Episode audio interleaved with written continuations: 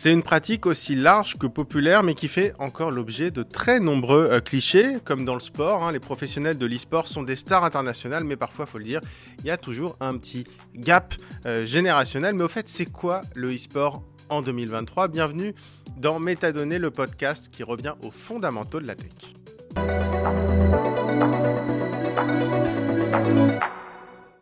Bonjour Kayane. Bonjour. Merci beaucoup d'être avec nous euh, dans Métadonnées. Vous êtes joueuse professionnelle de sport de combat notamment, euh, de jeux vidéo, de, sport de combat et animatrice. Merci beaucoup d'être avec nous dans Métadonnées. Je voudrais qu'on parle un peu du e-sport parce que c'est un phénomène qui est n'est pas nouveau, mais qui prend des nouvelles dimensions, notamment avec l'avènement des nouvelles plateformes. Euh, mais d'abord, pour revenir aux fondamentaux, je voudrais simplement avoir votre définition du e-sport, qui est une définition probablement très large, mais comment est-ce que vous définiriez la notion simple de e-sport? C'est tout simple en fait, je le décris comme euh, la pratique euh, de jeux vidéo en compétition. Tout simplement, ça commence comme ça. Dès qu'on pratique euh, du jeu vidéo à un niveau plus compétitif, où on se dit c'est pas que pour le fun, parce qu'on a envie de se dépasser euh, et qu'on s'entraîne pour être plus fort, moi j'appelle ça de l'e-sport. Donc en fait, c'est quand on, sou- on- on sort du multijoueur et qu'on passe dans, dans la compète. On passe dans la compétition où on veut se confronter aux autres et euh, voilà, avoir l'envie de gagner. Et euh, à quel moment, parce que donc on va revenir aussi sur votre histoire à vous, donc vous avez commencé très très jeune euh, à jouer à des jeux de, de combat, donc c'est euh, notamment Soul Calibur. Tout à fait. Soul Calibur. Street Fighter, Tekken, ce sont par exemple des jeux de combat que j'affectionne beaucoup et en particulier Soul Calibur. Donc qui est sorti dans les années 2000. Moi, J'y jouais un petit peu moi sur Dreamcast, j'adorais ce jeu. J'étais certainement bien bien moins bon que, que, que vous, mais euh, j'adorais ce jeu, je trouvais ça vraiment pas mal. Euh, et à quel âge finalement euh, vous vous êtes rendu compte qu'il y avait un, qu'il y avait un potentiel euh, Euh, moi, j'ai commencé les jeux vidéo à 4 ans et les jeux de combat à 7 ans. Et c'est à partir de mes 9 ans que j'ai commencé la compétition. Et en fait, à l'époque, mes frères étaient champions de Tekken, un jeu de combat. Et c'était vraiment de famille, en fait. À la maison, c'était Tekken, on jouait à la maison ensemble, on jouait contre les copains. Enfin, moi, je jouais contre les copains de mes frères. Donc, ils avaient 7 ans et 11 ans de plus que moi. Et quand mes frères ont réalisé que je battais les copains Ouais. ils se sont dit euh, pourquoi on l'emmènerait pas aussi euh, en tournoi, notre petite sœur? Et euh, à mon premier tournoi, j'ai terminé vice-championne de France sur le jeu Dead or Alive 2 et sous le Calibre 1 qui était sur. Dreamcast. Bon, on va, on va se tutoyer, je t'ai envoyé, mais on, on- va se tutoyer. Alors, on, est, on est jeune encore. Voilà, exactement. Euh, concrètement, euh, donc ça c'était dans les années 2000, euh, 2010, 2015, quelque chose comme ça Ah non, c'est- là c'était 2001. 2001, ah oui, pardon, 2002. là, d'accord, ah oui, c'était il y, y a un petit moment. Donc aujourd'hui, euh, comment ça se passe quand je veux faire du e-sport? Parce que comment ça se passe pour les tournois? Parce que les tournois c'est 100% en ligne, euh, c'est des a, tournois en euh, physique. Il y a les deux cas de figure. Il y a des tournois qui se font en ligne, euh, il y a des tournois qui se font en physique. Et dans la partie jeu de combat, par exemple, pendant très longtemps, en fait, on n'avait que les tournois en physique, où ça se passait même dans des salles de classe d'ingénieurs. On allait dans des écoles type Epitech Ah oui, et on installait, quand il n'y avait pas cours, des, des tables, des chaises. on ramenait parce des écrans. c'était le multijoueur avant Internet, avant que ce soit du multijoueur Internet. Avant qu'il y ait multijoueur en Internet. local. Ouais, c'était complètement en local. Et euh, ce qui est pratique en fait quand on joue à des jeux de combat, c'est qu'on a un écran, on a une console et puis on joue, euh, on joue face à son adversaire côte à côte.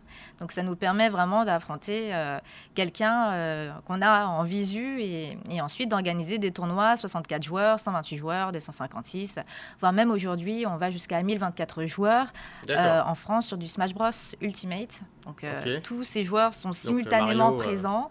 Et, et aux États-Unis, par exemple, le plus gros tournoi au monde de jeux de combat, il y a 12 000 joueurs présents au Mandalay Center. Donc c'est des, c'est des, c'est absolu- mais D'ailleurs, on rappelle quand même accessoirement que l'industrie du jeu vidéo, de façon générale, c'est l'industrie culturelle la plus puissante euh, au monde, hein, de, devant, le, devant le cinéma. Et alors, j'a- j'avoue que sur le terme du e-sport, bon, on- veut expliquer ce qu'est le e-sport, mais c'est vrai que ça reviendrait presque à expliquer ce qu'est le sport. Or, dans le sport, c'est très vague. Ça peut être le foot, ça peut être plein de sports différents. Là, c'est pareil finalement. Quand, quand on parle de e-sport, c'est quoi les, les, bah, les grands sports, donc on va dire les grandes ligues, les grands jeux vidéo? Qui dominent euh, au niveau mondial, au niveau français, c'est peut-être pas les mêmes choses d'ailleurs. Euh, on parle beaucoup de jeux type euh, League of Legends. Est-ce que c'est des jeux euh, de combat? Est-ce que c'est des jeux de stratégie? C'est quoi aujourd'hui les, les- on va dire les ligues les plus populaires dans le monde? Alors, il y a plein de types de jeux différents en fait dans l'e-sport. Hein. C'est à peu près comme le sport euh, classique, traditionnel, où on va avoir plusieurs types. On a des jeux en équipe, on a des jeux qui se jouent en un contre un. Euh, moi, je pratique euh, des jeux de combat. Et mmh. finalement, c'est un peu la niche de l'e-sport. Ah oui, c'est pas le plus... J'ai l'impression que c'est un peu l'équivalent dans les, sports de combat. Tu, vois, tu vas avoir des, des, sports hyper populaires qui vont brasser des millions, énormément d'argent, énormément de, de, euh, de ligue. Euh, et, après, tu vas avoir euh, quelque chose un peu plus niche où les champions de cette discipline vont un peu plus galérer, enfin même beaucoup plus galérer pour gagner leur vie. À part quelques deux, trois élus qui vont gagner des millions. Mais la J'ai envie de dire, c'est un peu comme dans le sport classique finalement. Ah, c'est ouais, exactement ça, que, que je pense. C'est que bah, quand je vois par exemple des champions euh, de boxe que je connais euh, et qui me disent qu'ils sont obligés de cumuler plusieurs jobs à côté pour euh, gagner vraiment leur vie parce qu'ils n'arrivent pas à avoir des, des, sponsors conséquents pour ne faire que ça. je me dis, bah, en fait, c'est pareil dans l'e-sport. Tu vas avoir des jeux comme League of Legends qui vont brasser des millions de spectateurs, donc du coup des millions d'euros à gagner. Et, League of Legends, c'est un peu le foot du, de, de l'e-sport, hein, si je veux résumer. C'est le le, la plus populaire, le jeu le plus populaire. Ah, c'est vraiment le jeu le plus populaire. l'équivalent du foot dans le euh, sport. Quoi. Qui se joue en équipe, qui, euh, qui, qui, du coup, oui, euh, va vraiment être l'équivalent d'un sport national dans certains pays. Et en France, euh, bah, d'ailleurs, euh, il y a eu de grands, grands rassemblements qui se sont faits, notamment à l'Accor Arena, où on a eu 12 000 spectateurs euh, pour, la, pour un événement organisé par la CACORP, qui est une grosse structure française d'e-sport. Et ça a été bah, juste incroyable de voir 12 000 billets pour un, un gala, finalement, un gala d'e-sport donc euh, vendu que pour les Français. Oui, et puis ça, ça fédère euh, des gens parce qu'on se dit le e-sport finalement maintenant c'est en ligne, on va parler de Twitch tout à l'heure, mais euh, ce qu'il faut pas oublier c'est que ça rassemble physiquement les gens, c'est-à-dire que les gens veulent aller sentir une ambiance, c'est-à-dire qu'on a une ambiance de stade en fait. Ah, c'est-à-dire que et, du coup les joueurs quand on s'entraîne alors sur le sport, sur les jeux de combat c'est peut-être un peu différent parce que c'est individuel peut-être plus, mais sur des sports d'équipe type League of Legends, type euh, Counter-Strike, des choses comme ça. Euh, c'est des entraînements euh, d'équipe qui sont hyper rigoureux, je suppose. Donc il y, a des entraînements physiques. les joueurs doivent se retrouver plusieurs fois par semaine physiquement pour mettre au point leur stratégie. Oui, ah ça peut se faire plutôt à distance. Bah, en fait, la plupart de des grosses équipes qui sont très importantes et bien structurées, généralement même, ils vivent ensemble. Donc ils vont vivre dans une euh, sorte de gaming house, comme on, comme on l'appelle, où vraiment c'est une maison où euh, l'équipe euh, va jouer ensemble, s'entraîner régulièrement, préparer des stratégies avec un coach et s'entraîner 7 heures par jour. Et ensuite, bah, ils dorment dans des chambres séparées, mais ils sont ensemble tout le temps. Oui, donc c'est vraiment une sorte de, mise au vert, mais, mais version gaming. Voilà. Moi, il y, a une question que je me pose aussi dans le e-sport, toujours en faisant une analogie avec le sport c'est que les sports, euh, les, les, jeux, ils évoluent dans le temps. On parlait de Soul Calibur, tu, tu me disais que tu as commencé en 2001, euh, mais aujourd'hui, si je commence à jouer à un jeu, imaginons, je suis très bon dans un, certain jeu, euh, je veux faire du e-sport. Mais ce qui est compliqué, c'est que le jeu, déjà, je ne sais pas s'il existera encore dans, dans 5 ans. Et puis il y a des mises à jour, c'est-à-dire que la mise à jour, on ne sait pas tellement à quelle sauce on va être mangé. C'est-à-dire que si je suis champion du monde de Street Fighter mais que le prochain Street Fighter, il y a des modifications qui font que c'est pas adapté pour moi. Comment on gère ça? Parce que c'est comme si on changeait les règles chaque année, en fait. Enfin, chaque année, à chaque édition. C'est justement pour ça que c'est très difficile aussi d'être un joueur e-sport constant. C'est que euh, on a un jeu qui euh, va évoluer avec le temps. L'éditeur va régulièrement faire des équilibrages, donc des mises à jour. Euh, ça peut être par mois, tous les trois mois, tous les six mois, tous les ans. Ça, ça, en fonction du jeu et de l'éditeur. Mais tu peux avoir vraiment des mises à jour qui vont profondément changer euh, le jeu, changer les habitudes.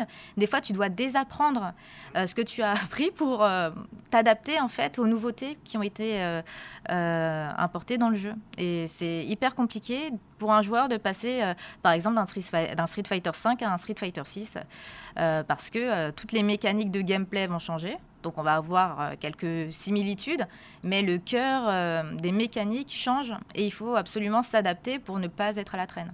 Et comment euh, comment c'est géré ça? Parce que toi, on va rappeler quand même que sur euh, Soul Calibur et sur Street Fighter, tu as un niveau bah, de classe mondiale, c'est-à-dire que tu participes, tu es dans les meilleurs mondiales dans ta catégorie, dans ces jeux-là. Moi, j'ai participé pendant très longtemps, oui. C'est ça. euh, du coup, les éditeurs de ces jeux, est-ce que euh, ils te contactent, ils bossent avec toi pour essayer de te dire, bah, on travaille sur, cette type sur ce type d'évolution? Qu'est-ce que tu en penses Comment ça se passe? Est-ce qu'il y, a des échanges directement avec les éditeurs des, des jeux?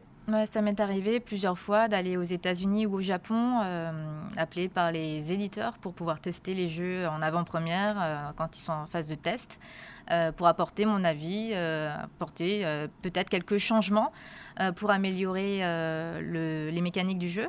Ensuite, il y a des phases de bêta. Donc des bêtas en ligne en fait où l'éditeur va mettre à disposition le jeu pour qu'il soit testable par un certain nombre de joueurs.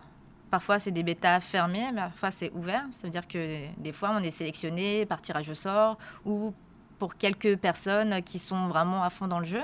Et ensuite, euh, ils font euh, un formulaire où les gens vont donner euh, leur feedback et, et, régulièrement, ils vont lire ça et améliorer le jeu et refaire une autre bêta avec des améliorations. Donc voilà, ils sont vraiment à l'écoute de la communauté. Ils font au mieux pour que euh, ça puisse satisfaire euh, le maximum de joueurs. Et c'est une évolution qu'il n'y avait pas euh, avant.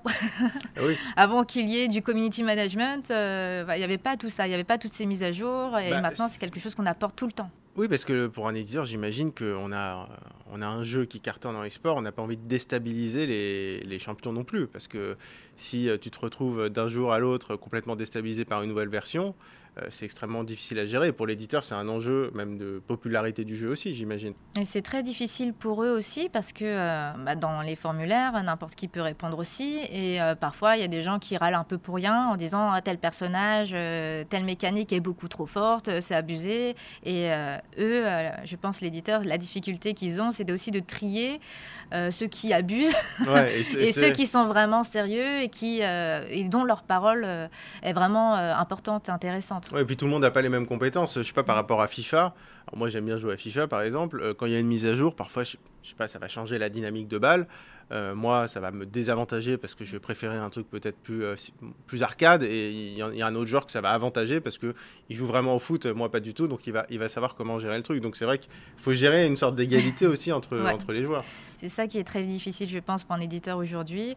Et c'est pour ça que parfois, il y a des mises à jour qui sont un peu foireuses parce que euh, bah, peut-être ils ont trop écouté ceux qui se plaignaient. Et, finalement, le cœur des joueurs n'est pas du tout en phase avec ce qui a été changé. Et parfois, on a des éditeurs qui vont faire des retours en arrière euh, pour satisfaire encore leur communauté. Mais voilà, c'est quelque chose qui est difficile, je pense, euh, en interne euh, à gérer. Il y a une question que je me pose aussi, c'est la question de l'âge. Parce que instinctivement, on va se dire, intuitivement plutôt, on va se dire, quand je joue à un jeu vidéo, je peux jouer jusqu'à 50, 60 ans, 70 ans, enfin peu, importe.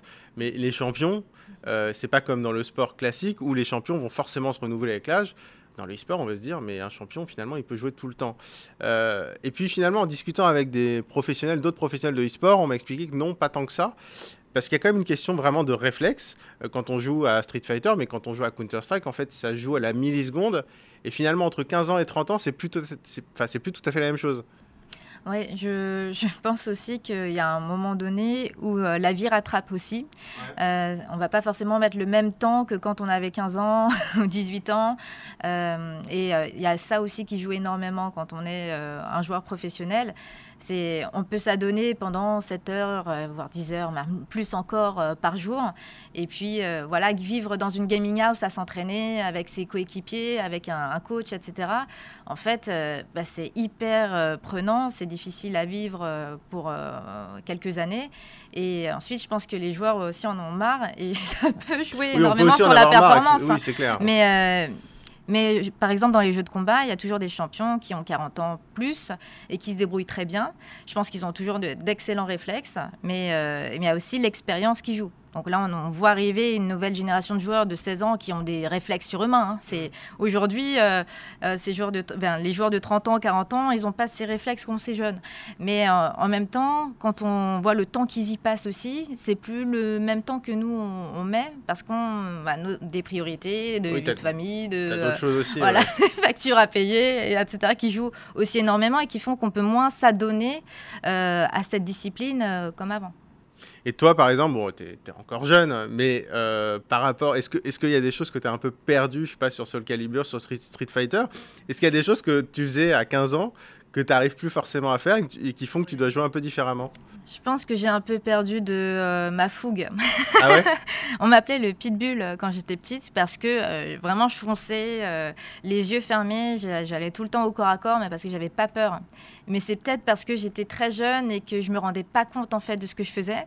Et les adultes, du coup, qui m'affrontaient alors que j'avais 12 ans, ils disaient mais c'est impensable, c'est juste impossible de jouer comme ça parce que c'était hyper déstabilisant. Je respectais rien des règles du jeu entre guillemets euh, parce qu'il y a des propriétés dans les coups. En fait, une fois qu'on donne un coup, par exemple, à l'adversaire et qu'il est en garde, en fait, euh, normalement, je suis pas censé attaquer directement derrière. Il faut respecter euh, le temps mort et tout ça. Et, et moi, parfois, je vais pas respecter ces temps.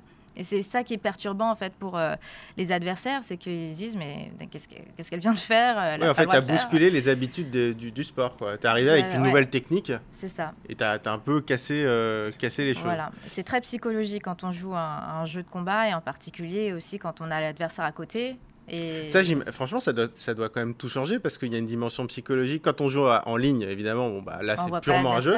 Quand tu vois l'adversaire, tu, tu peux un peu le déstabiliser aussi. Ah, complètement, ça change tout. On est, ça change vraiment tout. Le fait d'avoir son adversaire à côté, de voir dans son regard s'il a confiance en lui ou pas. Euh, rien que de se serrer la main, on voit la poigne euh, si euh, elle est toute molle ou si au contraire c'est ferme et, et, confiant. Et ça peut déjà déstabiliser l'adversaire de montrer que tu as confiance en toi et que tu vas gagner. Et cette confiance, en fait, peut déstabiliser. Et c'est quelque chose qu'on n'a pas quand on joue en ligne. C'est pour ça que je priorise toujours euh, de jouer euh, en événement physique. Alors quand même, on parlait d'événements physiques et de jouer en ligne, justement. Euh, ça fait maintenant quelques années que Twitch est arrivé, que c'est devenu la plateforme de streaming numéro un dans le e-sport. Est-ce que ça a totalement transformé la façon de participer à des compétitions Twitch et surtout de vivre en fait le e-sport?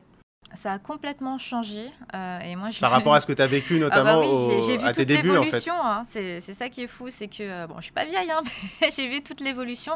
J'ai commencé les tournois où, euh, comme je te disais, on était dans des salles de classe d'ingénieurs et on squattait quoi. Et le, le truc, c'est que cette évolution a permis de passer de salles de classe à remplir des, des, stades, remplir des, des salles de concert. Et la diffusion sur Twitch, elle a apporté beaucoup de, pratiquants beaucoup d'intéressés, de spectateurs, mais aussi de pratiquants, parce que les gens ont vu que ça existait, euh, parce qu'on a aussi donné envie à travers nos joueurs, à travers nos commentateurs, les organisateurs. En fait, tout, tout cet écosystème a permis de montrer que ça existe et qu'il euh, y a des professionnels dans ce milieu-là. Et le fait de le montrer comme un véritable show, euh, comme un spectacle, ça, a permis d'avoir énormément de gens qui s'y intéressent. Et forcément, cette audience qu'on n'avait pas avant, parce que euh, bah, avant, pour diffuser quelque chose, c'était la télé. La télé ne s'intéressait pas forcément euh, à nous. Du coup, avec ce, ce, propre canal de diffusion qui est devenu le nôtre, on a pu montrer qu'on intéressait bah, des millions de spectateurs avec, euh, avec de l'e-sport. Et forcément, ça, ça, intéresse des sponsors qui ont besoin d'audience, qui ont besoin d'intéresser des jeunes. Et euh, ils vont miser euh, du coup leur argent, leur investissement sur Twitch et sur l'e-sport. Mais du coup, ça veut dire que, entre guillemets, un champion ou une championne de e-sport devient une star aussi de Twitch, de fait une star du streaming, donc va attirer, va, attirer des sponsors. Euh, tu, disais tout à l'heure, euh, quand on a 30 ans, on a des factures à payer notamment, versus un, ado, entre guillemets. Un plus jeune, ouais. voilà. Est-ce que finalement, le fait d'être sur Twitch, d'avoir, d'être un peu son propre média, ça aide là-dessus à être plus indépendant par rapport à ce que tu as vécu au début? Euh, alors en fait, l'arrivée de Twitch a vraiment permis d'avoir euh, bah, plusieurs façons de vivre sa vie en tant que joueur, et je pense aussi en tant que sportif hein, quand on s'intéresse à ce support-là, euh, parce que on va pouvoir diffuser ses entraînements, on va pouvoir diffuser ses propres compétitions qu'on peut organiser avec son public. Euh, on diffuse euh, en fait euh, pas mal de choses aussi, comme des conseils, des, tutoriels. Donc on peut vraiment interagir avec sa communauté qui nous pose des questions, on répond, c'est hyper interactif. Et, surtout d'avoir cette relation entre le, bah, le talent et, son fan, ça change tout. Oui, parce que ça, pour le coup, euh, autant on a fait beaucoup d'analogies avec le sport classique, ça c'est spécial au e-sport, c'est-à-dire que dans, le vrai, dans, dans les sports euh, physiques, on va dire, euh, enfin, les, les, sportifs ne sont pas, ils sont sur Instagram, sur les réseaux sociaux, mais ils ne gèrent pas à ce point-là leur communauté. Oui, ils ne sont pas en train de répondre en direct à une question d'un viewer. Quoi. Exactement, alors que là, pendant l'entraînement, mmh. tu vas répondre à une question. Bah, pendant euh, que je m'entraîne sur Twitch, on va me poser des questions sur ah, tu utilises quoi euh, comme support pour jouer, euh, tu joues sur PC, sur console, et moi je vais répondre directement en direct. Hein. Et c'est du coup un engagement qui est créé, qui est très fort, et ça intéresse énormément les marques. Donc moi, je peux avoir des sponsors qui sont hyper intéressants parce que j'ai cet engagement-là qu'il n'y a pas sur d'autres réseaux et, et, parce que maintenant, je peux quantifier mon audience. Avant, quand on jouait, on jouait euh, bah, dans un événement physique face au public qui était sur place, mais je ne pouvais pas le quantifier, je ne pouvais pas prouver en fait mes statistiques. Et euh, aujourd'hui, c'est super facile. Après chaque live euh, sur Twitch, je connais exactement le nombre de spectateurs qu'il y a eu, l'engagement, le nombre de personnes qui a interagi sur le chat. Et donc, c'est ça qu'on peut vendre aux marques maintenant. Alors, il y a un sujet que je voulais aborder, qu'on aborde souvent dans ce domaine-là, mais euh, j'ai eu l'occasion de travailler un petit peu sur ces sujets, c'est le sujet du, sexisme, notamment sur Twitch, euh, parce que j'ai échangé avec des, euh, joueuses sur Twitch qui, bah, qui avaient du mal en fait juste à jouer, c'est-à-dire sans se faire insulter. voilà. Est-ce qu'aujourd'hui, être une femme sur Twitch, c'est toujours aussi difficile qu'il y a 3-4 ans, parce que Twitch a dit qu'ils allaient faire des, ils ont dit qu'ils allaient faire des efforts sur la modération. Est-ce que c'est encore compliqué, même quand on est euh, comme toi, ben, une, voilà, une des championnes au monde de, sa catégorie, j'ai envie de dire, dans sa pratique? Est-ce que tu as encore, tu fais face parfois à ces problèmes? Alors personnellement, je fais plus face à ces problèmes-là parce que euh, je l'ai vécu euh, quand j'étais plus jeune. J'étais sous-estimée par les joueurs parce que j'étais une petite fille, une enfant plus fille. Donc c'était le combo où euh, vraiment j'avais tous les commentaires sexistes et misogynes. Enfin voilà, je suis passée par quand même une phase de plusieurs années où on pouvait me critiquer parce que j'étais une fille. Et en fait, à force de performer, aujourd'hui j'ai 67 podiums qui sont inscrits dans le Guinness World Records, bah, généralement on me on va pas du tout me, me parler euh, en mode euh, ouais t'es une fille t'es nulle. Parce que généralement je casse des gueules en un contre un. Donc on peut même pas dire que euh, si je gagne c'est grâce à mon équipe. Tu vois il y a pas mieux que un pour, si y en a qui t'emmerde tu dis bah viens jouer mets-toi en face de moi sur Street Fighter qu'on rigole un peu exactement. Mais c'est malheureusement pas le cas pour tous les types de jeux. Moi je suis en un contre un je suis bien contente. Quand je veux m'inscrire j'ai juste à, aller au tournoi me présenter et affronter n'importe quel adversaire. Et, et puis toutes les stars de Twitch entre guillemets enfin on va dire les personnalités les plus suivies sur Twitch sont des gens qui, ou des, jeunes femmes par exemple, ou des femmes qui jouent aux jeux vidéo, mais, mais ce n'est pas forcément des championnes non plus. C'est-à-dire qu'aujourd'hui, euh, Twitch, il y a des stars qui ne sont plus forcément uniquement des champions, c'est des gens qui ont une communauté. Mm-hmm. Et elles, par exemple, c'est plus compliqué, par exemple, alors que euh, il y a des, euh, des, stars de Twitch masculines qui sont pas des champions et qui sont un peu plus tranquilles de ce côté-là. Donc c'est plus compliqué à gérer pour, quand même pour une femme sur Twitch. Euh, je pense que dans l'ensemble, euh, celles qui jouent euh, dans des jeux qui se jouent en équipe ont beaucoup de problèmes parce que on peut être face à des joueurs qui bah, sont dans notre équipe dans un jeu où, par exemple, on est dans dans une équipe qu'on doit trouver aléatoirement sur Internet. Euh, elles vont être avec des coéquipiers qui sont sexistes. Et quand ils vont se rendre compte que c'est une fille parce qu'elle parle au micro et qu'ils entendent une voix de fille, euh, tout de suite, elles, peuvent être confrontées à des remarques sexistes. On a vu des euh, vidéos sur Twitter, sur les réseaux sociaux. des franchement, c'est insupportable. Ben, c'est complètement insupportable. Elles en sont au point où elles doivent complètement cacher le fait que ce soit des femmes. Donc elles se mutent pour pas qu'on les entende. Mute, c'est elles coupent le micro. elles coupent le micro. Elles elles prétendent être des hommes parfois. Même moi, j'ai dû le faire euh, pendant une période quand je jouais en ligne. Et, euh, c'est, je pense, euh, quelque chose qui doit changer à, force parce que les, filles mettent de plus en plus ces clips-là sur Twitter pour montrer leur quotidien. Et je pense qu'il y a une sorte de remise en question générale. Les gens ont réalisé que ça existe véritablement et que ce n'était pas quelques petites plaintes de bah, de, filles qui veulent attirer l'attention. Oui, pour longtemps, il y en a qui, l'ont pensé. on parle juste de personnes qui ont envie de vivre leur passion, enfin juste de jouer à un jeu vidéo. On, parle quand même d'un truc assez classique, j'ai envie de dire.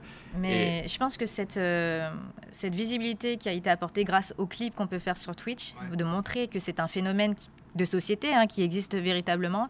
Ça fait prendre conscience à beaucoup d'hommes que ça existe et des hommes qui cautionnent pas ça du tout. Donc de plus en plus, en fait, quand, quand ce genre de choses arrive euh, en pleine partie, généralement, on peut voir que euh, les filles ont même plus besoin de se défendre. Il y en a d'autres. Que, ouais, faut que les autres, il y a d'autres qui arrivent et qui vont les défendre à leur place. Quand on arrivera à ce que ce soit euh, bah, un grand pourcentage de, chances que ça arrive et que les filles n'aient pas à se défendre toutes seules, bah, je pense qu'on aura gagné euh, quelque chose. Et pour l'instant, on en est encore à. Il faut que vous réalisiez que ça existe. Et, je pense que c'est rassurant de voir que euh, bah, des hommes cautionnent pas ça et les défendent. Mais là encore, il y a, euh, encore beaucoup de boulot. il y a encore beaucoup de boulot, de modération, de, de euh, punition aussi des éditeurs pour, euh, pour que les joueurs soient pénalisés quand ils ont un comportement. oui, qu'ils se fassent bannir, je sais pas, pendant deux jours, peut-être que déjà ça. Ouais, je pense même plus. plus. Non, mais ça, dépend, non, mais ça dépend évidemment de, de, ce qu'il fait, mhm. évidemment, mais d'avoir des, des, des sanctions, j'ai envie de dire fermes, ou même sur Twitch. Twitch pourrait les bannir déjà de Twitch. Et après, il y a l'éditeur qui peut bannir aussi, évidemment, euh, évidemment du jeu. Je pense que les éditeurs ont vraiment leur rôle à jouer là-dessus pour euh, absolument pas cautionner ce genre de choses. Euh, il y a aussi la communauté qui ne doivent pas laisser ce genre de, choses se produire. Et chacun est, important parce que si une femme peut se sentir safe, se sentir en sécurité, euh, sur cette zone de jeu. C'est important pour euh, inciter d'autres femmes à se dire euh, on peut jouer tranquillement et si jamais je me fais embêter, c'est pas grave parce que les autres aussi vont me défendre. Et je pense que c'est très important que ces, types de situations ne se répercutent pas beaucoup plus et qu'au contraire, ça freine. Mais il faut que tout le monde ait son rôle. Oui, et que ça n'empêche pas des jeunes filles qui ont envie juste de jouer à des jeux vidéo de, de jouer. Euh, tout à l'heure, j'y repense, j'ai fait un lapsus. J'ai dit, euh, j'ai parlé de vrai sport, je crois, quand j'ai parlé des sports, j'ai dit le mot vrai sport. Euh, ça montre encore qu'il y a, peut-être du travail là-dessus, mais, mais justement, je voulais terminer là-dessus sur ce rapprochement entre, entre guillemets, le vrai sport, c'est-à-dire que le sport physique euh, et les jeux vidéo. Est-ce que toi, tu y crois? On en parle souvent. Il y a des clubs, euh, je pense au PSG, qui ont, censé, qui, ont essayé pardon, de, de, mettre ensemble des équipes de e-sport. On parle des JO aussi, de mettre du e-sport. Est-ce que tu y crois ou est-ce que ça te paraît un peu artificiel de vouloir mélanger ça? Parce qu'on dit e-sport, mais c'est une pratique qui est euh, presque plus culturelle, j'ai envie de dire, que sportive parfois. est-ce que tu y crois à cette, on va dire, pas cette fusion, mais ce rapprochement entre le e-sport et le sport? Euh, ce rapprochement, il s'est fait euh, très naturellement parce que on s'est beaucoup inspiré dans l'e-sport de ce qui existe dans le sport ne serait-ce que pour se regrouper. On a créé des associations e-sportives euh, pour euh, bah, créer des clubs où les joueurs vont se regrouper pour euh, jouer, pratiquer en fait leur passion ensemble. les tournois qu'on organise aussi, on essaye de se référer aux modèles existants dans le sport. Donc on s'inspire de tout ça et, forcément quand on, pratique à haut niveau, à un moment donné où le, le, corps et le mental sont hyper importants pour être performant dans le jeu. Donc on va euh, avoir des coachs sportifs euh, qui vont être présents dans certaines équipes euh, e-sport pour pouvoir vraiment donner de la pêche en fait aux joueurs pour leur dire bon c'est une pratique quand même sédentaire hein. on est sur un PC sur une console on joue 7 heures par jour à un moment donné il faut aussi sortir de là et bouger se sentir bien dans sa peau parce que c'est important aussi pour avoir de l'inspiration en jeu deux et d'ailleurs on voit que maintenant il y a aussi des préparateurs physiques pour les joueurs de e-sport. C'est-à-dire que justement, c'est qu'il faut physiquement être en forme pour, pour bien jouer. C'est ça, il faut être concentré. Cette concentration peut, peut être euh, apportée grâce au sport ou par de la musique. Mais euh, le sport, c'est hyper important pour l'endurance que ça apporte. Euh, quand on voyage à l'autre bout du monde, qu'on est jet lagué et qu'on doit vivre un tournoi qui est très difficile pendant tout un week-end, qui est épuisant mentalement et même physiquement si on est épuisé, qu'on a une alimentation pourrie et qu'on ne pratique pas de sport, on a encore moins de chance face à quelqu'un qui, euh, bah, au contraire, a une bonne hygiène de vie, euh, s'entraîne régulièrement physiquement et euh, fait attention à son, à son, alimentation. En fait, un pratiquant e-sportif, il doit mettre toutes les chances de son côté et ça passe aussi par une bonne forme physique. Mmh. Donc finalement, c'est des réflexes qu'on a déjà dans le sport, entre guillemets, traditionnel.